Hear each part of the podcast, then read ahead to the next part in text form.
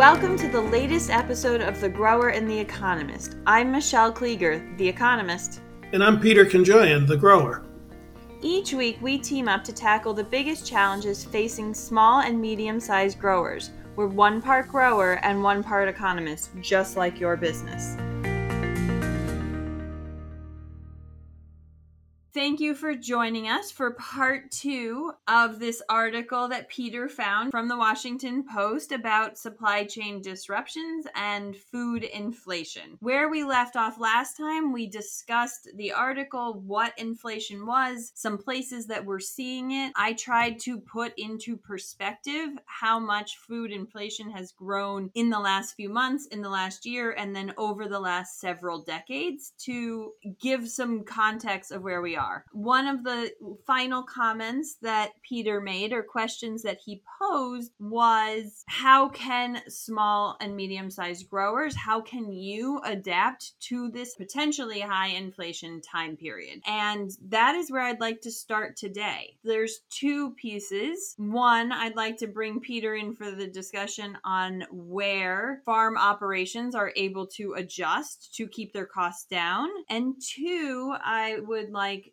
to look at how this could be an advantage from a marketing perspective. Just so it's not me talking the whole time, let's start with keeping our costs down. And one of the first things that I thought of, Peter, was at one point when we discussed fixed costs, we talked about inventory. So I think that this would be a really good time that if you've overbought things as the season is finishing up, go through and figure out what you have on hand. Now would be a really good time to be critical about what you have in inventory and what you need to keep that operation going. Because if it's transitory, we're going to see this inflation for a small period and then it will fade again and then prices will return to what you're comfortable with. So, does that resonate from a grower perspective, being mindful of what you have and what you really need to get going next year? Yes, that's an excellent point, Michelle.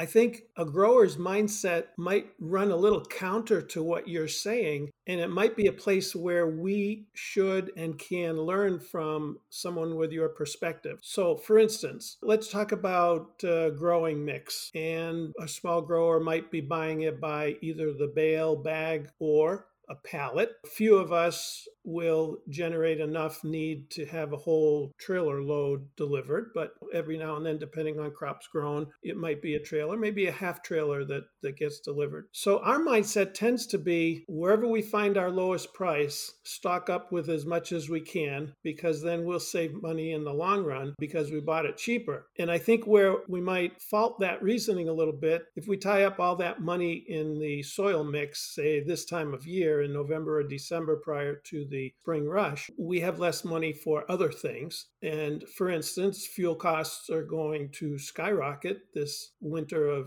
2022. So it might be wise to pay a longer dollar for something like soil mix and get it as you need it so that there's a little more cash on hand to pay the fuel bills. Is that kind of what you're getting at and asking? Yes. So that is one thing that I'm thinking of. If you did buy that whole semi last year and you haven't used it, try to stretch out what you have. Now is sort of that time to prioritize. If you're concerned that heating costs are going to go up or fuel costs are going to go up, if you're concerned that transportation is more expensive and so getting the materials you need is going to be more expensive, using through what you have before looking to buy more. So can you wait instead of buying it now? Maybe it just makes sense to buy it later in the growing season when potentially a lot of these supply chain problems will have worked their way through. And then the other piece would be what upgrades do you really need? What spare materials do you have, right? So we saw wood and metal prices skyrocket in the first part of this year. So you're probably not going to make any upgrades to your operation this winter that are using building supplies that are scarce because they're more expensive. So the first step is just that being mindful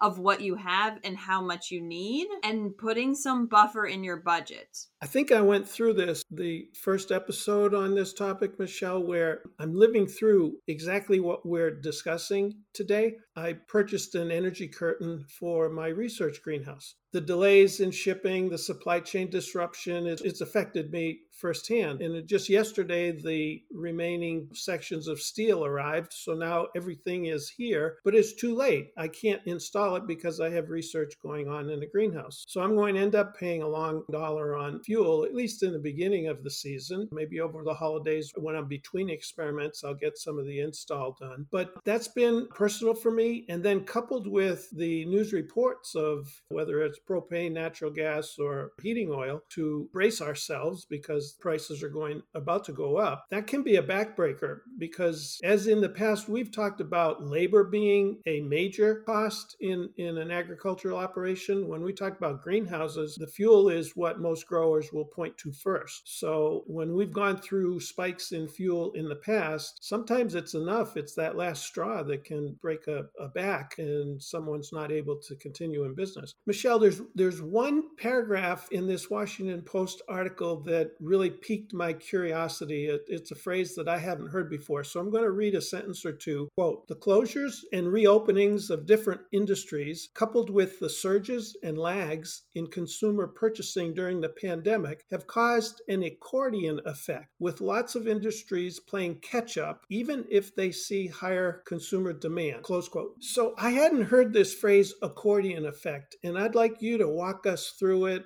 For me, the only thing I can uh, kind of relate that to is the little bit that I understand about traffic patterns and traffic jams. So each of us is driving in a car and wondering what the holdup is. There may have been an accident a half hour ago up the freeway. By the time we get there, the accident's gone, and you know we're wondering why this slow down, speed up, slow down. So I get it on traffic, but help me understand the accordion effect as it applies to these economic conditions. I think that this is a great point to bring up here. I think that it ties in really well with your supply chain concerns and your heating and energy concerns. So, the accordion effect is a fairly new term for economics. I think that this was coined in this conversation. So I was not particularly familiar with it before the article, but since then I've seen it in a couple other places. And so basically, this idea is that we shut down and that demand fell for all these products. And then so there was no demand. And so people turned off their production. And then suddenly everything reopened.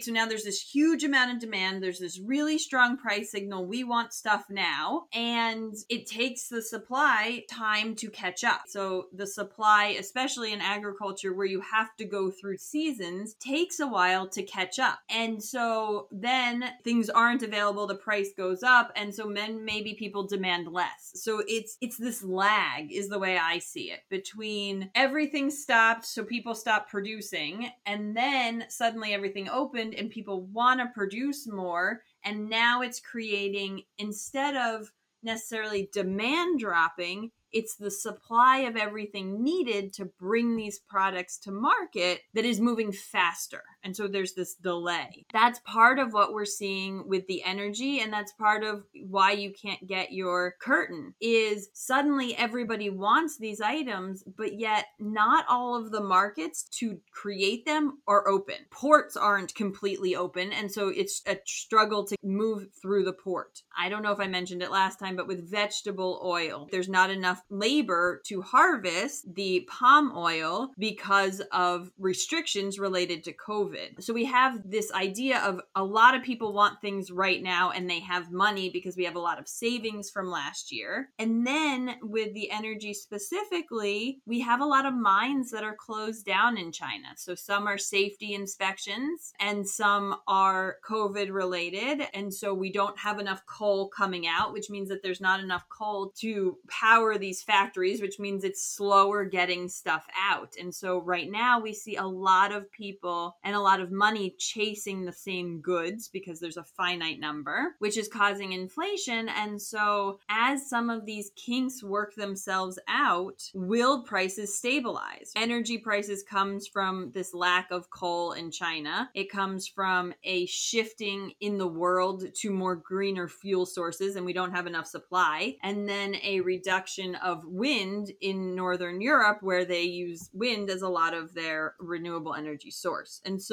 if those mines come back on, if the winter's not terribly cold, if there is investment in more energy and it comes online, do we suddenly have a surplus of energy and we see prices fall when we can't see that right now? So, as you're explaining this, and I'm thinking about an accordion and, and the ebbs and flows, we've spent lots of time in past episodes talking about crop scheduling and challenges. We've also talked about shrinkage and waste in production. These things are so intimately woven together because once we start predicting and guessing, and at this point, start to guess and assume that an accordion, we're going to hit it right, so we're going to grow more over this winter. That to me is a it's a 50-50 shot. Can as easily go astray as because I mean, don't ever count on predicting an economy. I see where it's harder for us as growers to try and deal with it. I'd say, from my perspective now, looking back in hindsight over my career, I probably would have been better off to keep my production fairly stable. And when demand was high benefit by being able to raise my prices. And instead of trying to grow that much more and take the risk of dumping it when the prices were lower and demand was lower just grow enough. So for me that's say a more conservative approach perhaps because I don't like overproducing. And I might have fellow growers who come on and say nope I believe exactly the opposite Peter. If, if I can hit it once every 5 years that that extra profit will cover anything that I throw away. How do you feel about those comments?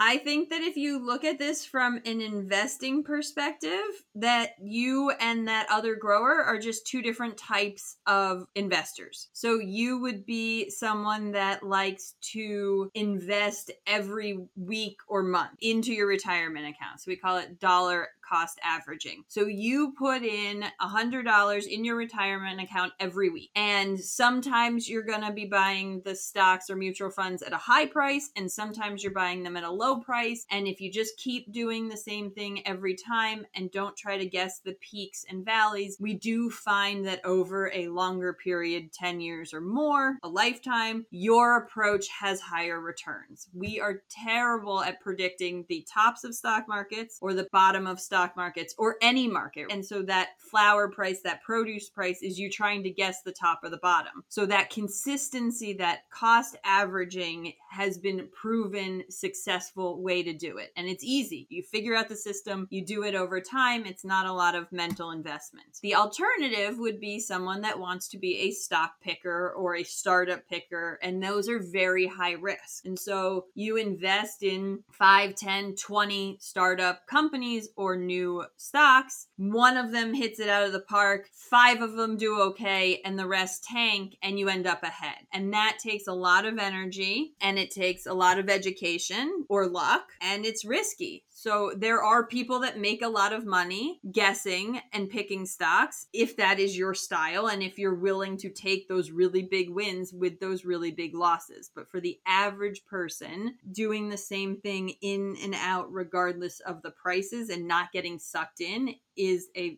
really good strategy. I love how sometimes you and I can be on a wavelength without even signaling it to each other. You brought in investment as an analogy. And as you were describing the accordion effect, I'm thinking, well, isn't that why we diversify a stock portfolio so that we don't have the accordion? So, yeah, thanks for bringing in the investment. I think all of us can relate nicely to that. So, we know that when there are disruptions or shocks, small businesses are more agile. And so they can change more. And so I'm kind of wondering where you see some of those places. If the cost of fuel is higher, or if the cost of transportation is higher. If we know that, right, and you are small and you are able to shift, how are some of those places that growers should be thinking about shifting, especially if they're moving into a planning phase? Is it really just buying in bulk or having lots of items from the same place? Is it switching? Are there crops that are lower energy? Is it avoiding maybe poinsettias this year? One of the advantages of being small is the ability to make changes changes quickly. And so, how do growers right now lean into these prices are higher? We don't know if they're going to stay high or if they're going to fall. But given this information, how can I change to take advantage of the situation or use it to my advantage instead of being forced to keep going? I don't have long contracts whatever. I have some flexibility. Great question. We're finding that during the pandemic and this coming out of the pandemic, these the economic challenges we're facing, it's kind of ratcheting up the the pressure a little bit. The way I'm going to answer your question is these are ongoing adjustments that I'm about to cite. And I'm going to divide it into fixed and variable costs, Michelle. So let me do fixed first, and I'm going to use a greenhouse environment as the example. Let's talk about what can we do to cut costs in the greenhouse in terms of structure and environment control? And then we'll come back in a few minutes and I'll talk about some options growers have when energy prices spike, those uh, tactics that can be used. Let's ride on this uh, energy curtain for uh, reducing heat costs and bring in the other side of environment control, the cooling side of a greenhouse. So we're in a, an era where we're moving away from mechanical ventilation with energy electric fans pulling air through a greenhouse. So most of our greenhouses and construction now is earmarked for natural ventilation with side and end vents and roof ridge vents. So we have that natural air movement through the greenhouse. And a 30 by 100 foot greenhouse is a pretty standard size greenhouse for most growers and small farmers. If he or she is still cooling and ventilating with big electric fans at one end and vents at the other, then let's look at retrofitting the greenhouse. I've actually had experience changing over one of our 30 by 150 foot greenhouses 20 years ago and retrofitted it with side and ridge vent to eliminate the energy of using the exhaust fans. With the energy curtains, they also double as shade curtains during the summer. So the technology has advanced to the point where one curtain can serve two roles, two functions. And then in terms of other infrastructure or, or environment control, in, in terms of watering and irrigation, Michelle, that's one of the big inputs of labor is for people to learn how to water greenhouse crops. So when the labor costs increase when we can't find enough good labor. Those are periods when a grower should consider more irrigation system installation. So, in a greenhouse, drip irrigation pays for itself the first time you use it, in my opinion. And not only does it save labor and time, but the technology in our irrigation systems today deliver more uniform watering than we can supply by hand watering unless a grower has 20 benches and each bench has a different crop on it, which would require a separate solenoid and zone of irrigation for each bench. That sometimes can get to be more pricey than watering by hand, but in most cases, we have multiple benches of a given crop. So we might have that 30 by 100 foot greenhouse and could have eight or 10 zones of irrigation in there, and we'll do better off. The crop quality will improve compared to hand watering. So I'm going to stop there. Those are a few examples of the fixed costs two thoughts. One, you have a lot of benches. That might be a place that you consider that in the next season you just have less complexity so that you could install this system. And then before we started talking, one of the things that I thought of that I think might be an opportunity for field growers is you had mentioned when you came to my garden making sure to plant things and have those cover crops and strengthen the soil. And so smaller growers that are diversified, if if you are using cover crops or trying to improve your soil through rotation and other things, that is hopefully a way to limit your fertilizer. We see a shift away from fertilizer more when the price of fertilizer goes up than when the pressure from an environmental perspective comes out.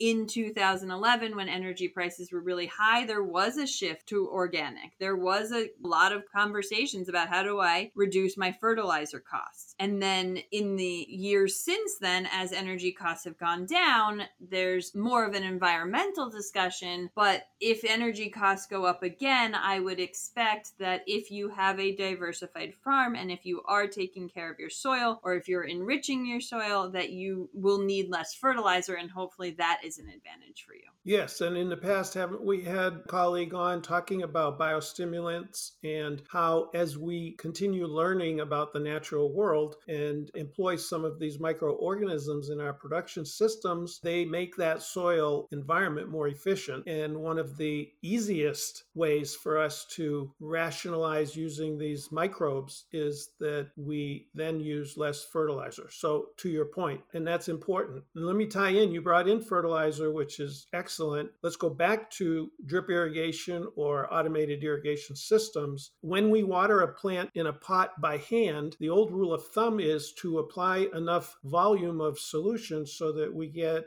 20% leaching through the pot. And that's just fertilizer solution that's draining off to the floor and into the groundwater. And the reasoning be- behind that was to flush out excess soluble salt so we wouldn't have a salt buildup in the uh, root zone. With our drip irrigation systems, we're applying drip, drip, drip instead of a whole waterfall through a hose. So, order of magnitude more efficient, at least, in that we can apply much less fertilizer solution. So we save there. So there are secondary benefits that come from installing automated irrigation systems. In my opinion, you can never install enough or spend enough in your irrigation system around the greenhouse. And you've heard me say in the past that when you're installing drip irrigation, you can never have too many zones. So put plenty of zones in. You can always schedule two zones to operate identically, but if you then next season have two different crops on those two zones, at least it's independent. And you, you made a really good point about looking at the crop offerings that instead of 20 different crops on the 20 benches, let's have 10 crops of two benches. And one way that I describe those, Michelle, is if the grower needs to go through the economics and the profitability analysis, and, and I've I refer to crops in three categories makers, which are profitable, takers, which are losses, and tweeners. So as I will analyze crop by crop my product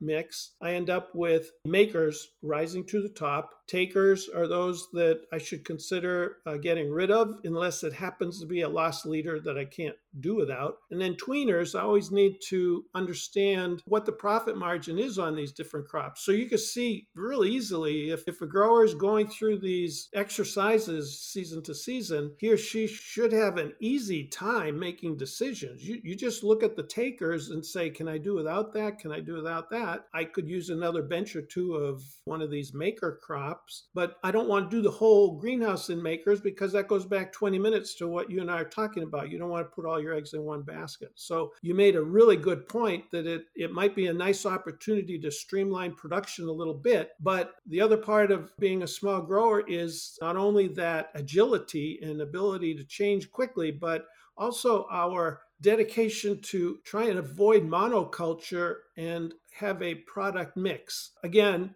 you could use the, the illustration of uh, diversification and having more than one crop to sell.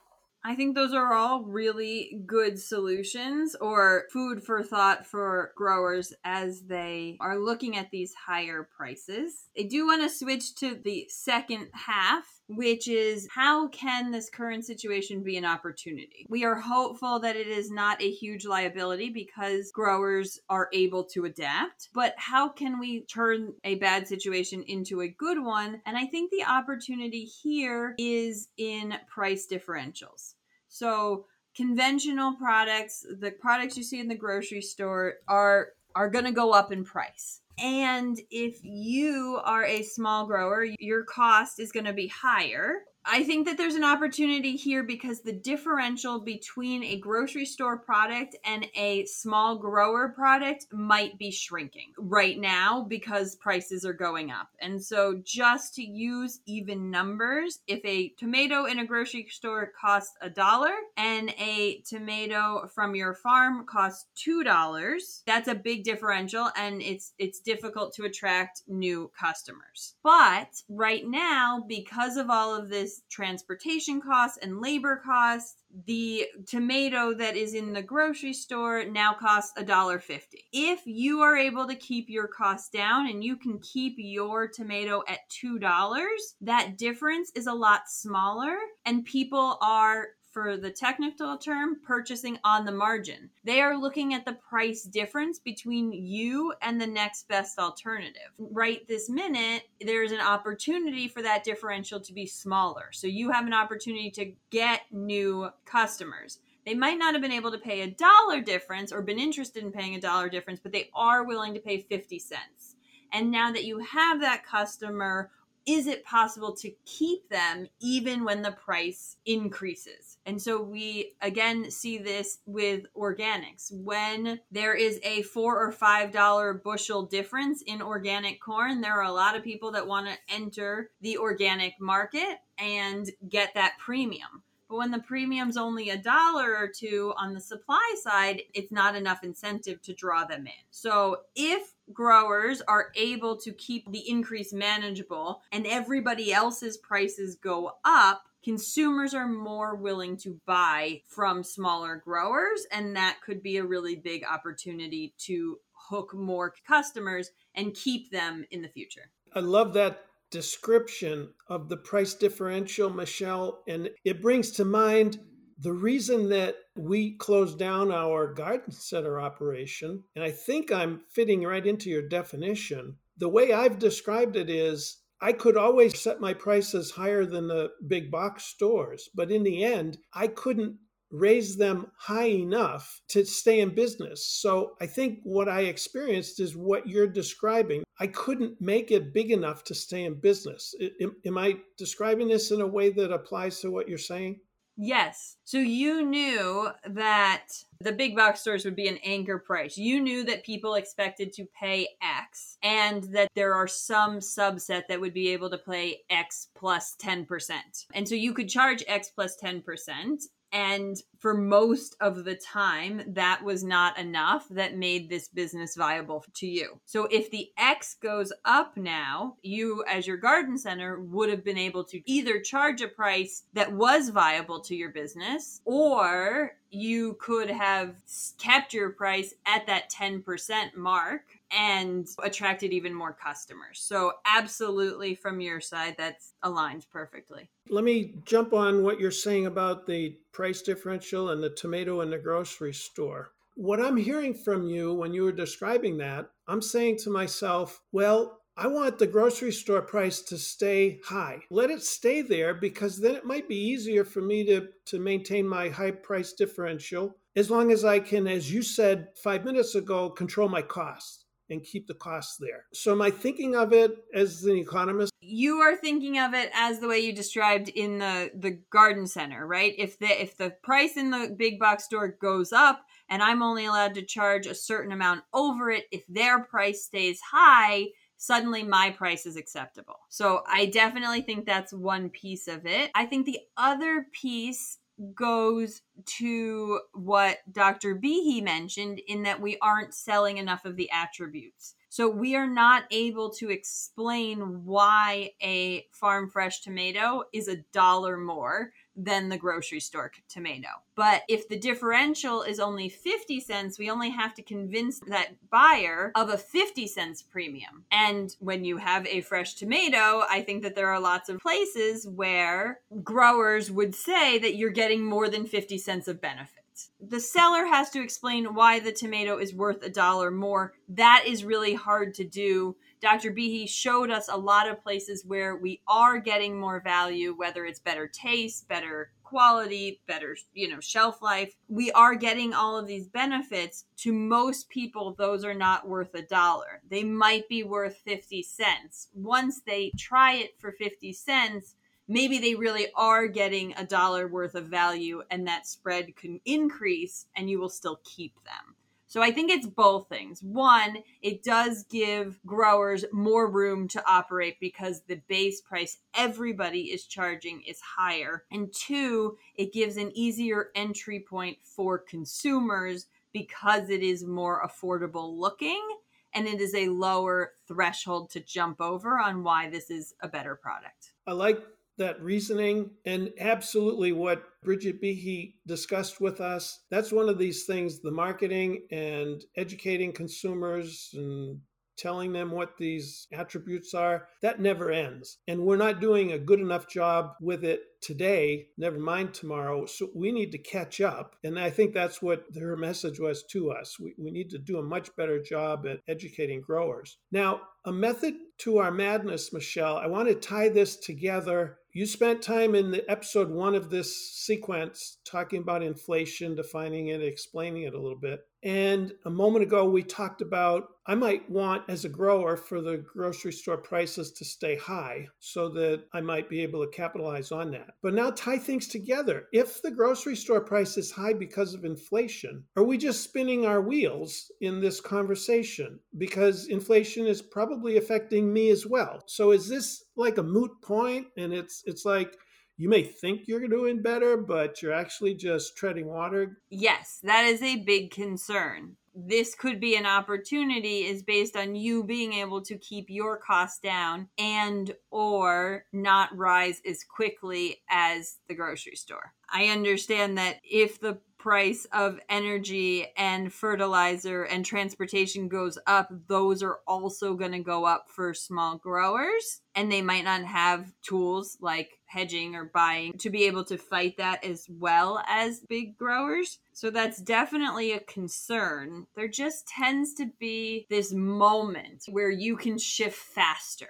Can you either shift faster so that you're able to get some market share before all the prices go back to the way they were? Or maybe your costs aren't exactly the same. If fuel is really expensive and we're used to trucking things across the country, are you able to work with a local distributor that you only have to drive 50 miles? Suddenly, that cost of transportation is high enough that there's a price advantage to buying locally. So we would call those trade costs. So there's the cost of production and then there's the cost of getting the product to market. With some of the fuel costs, are they in the transportation and therefore might not affect you as much? That's sort of the problem with inflation, right? The problem with inflation is everything gets a little bit more expensive, and over time, we expect things to be more expensive because of inflation.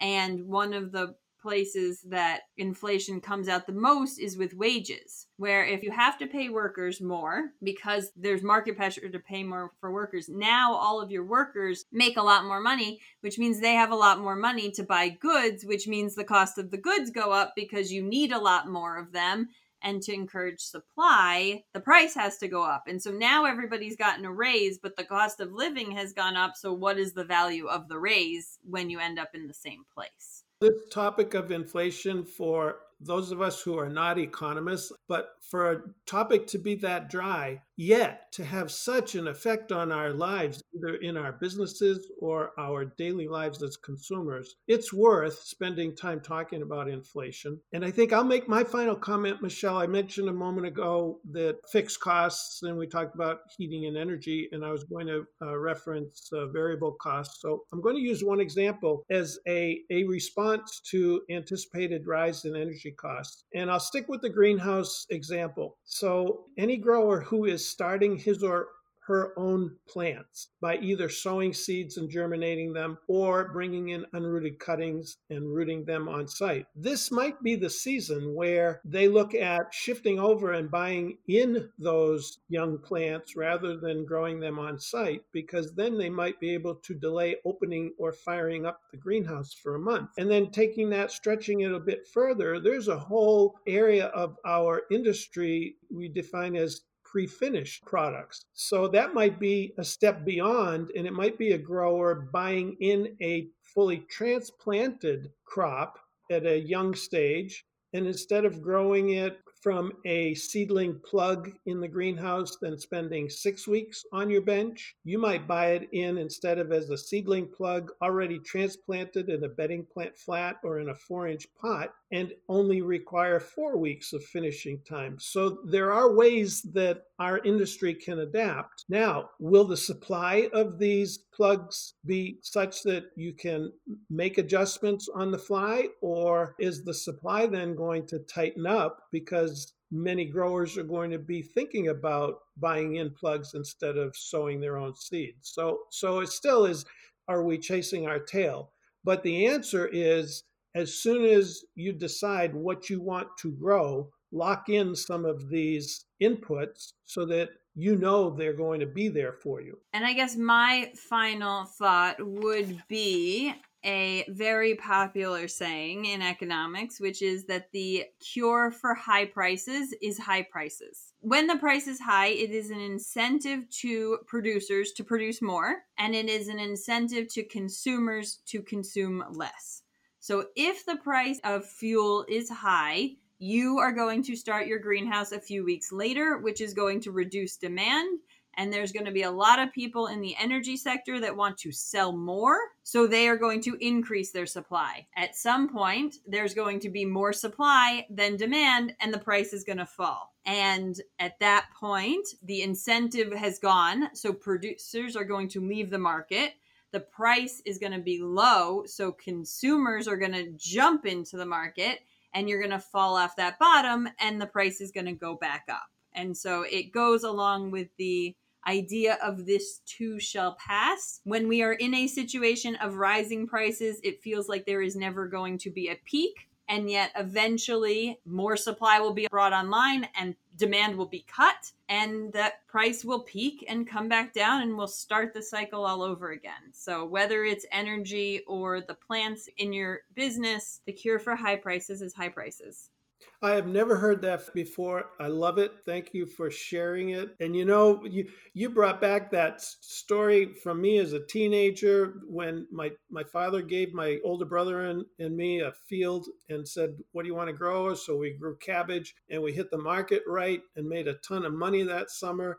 And then at the end of the season, my father said, What do you boys want to grow there next year? And both my brother and I said, Cabbage, of course. And he said, No, you can grow anything but cabbage because everybody else is going to grow cabbage next year because this year's price was high. It was my first experience with supply and demand. But now you've broadened my horizon a little bit. The remedy for high prices is high prices. Is that how you said? What did you say? Yeah, the cure for high prices is high prices. All right. Well, thank you, partner. That was really informative for me.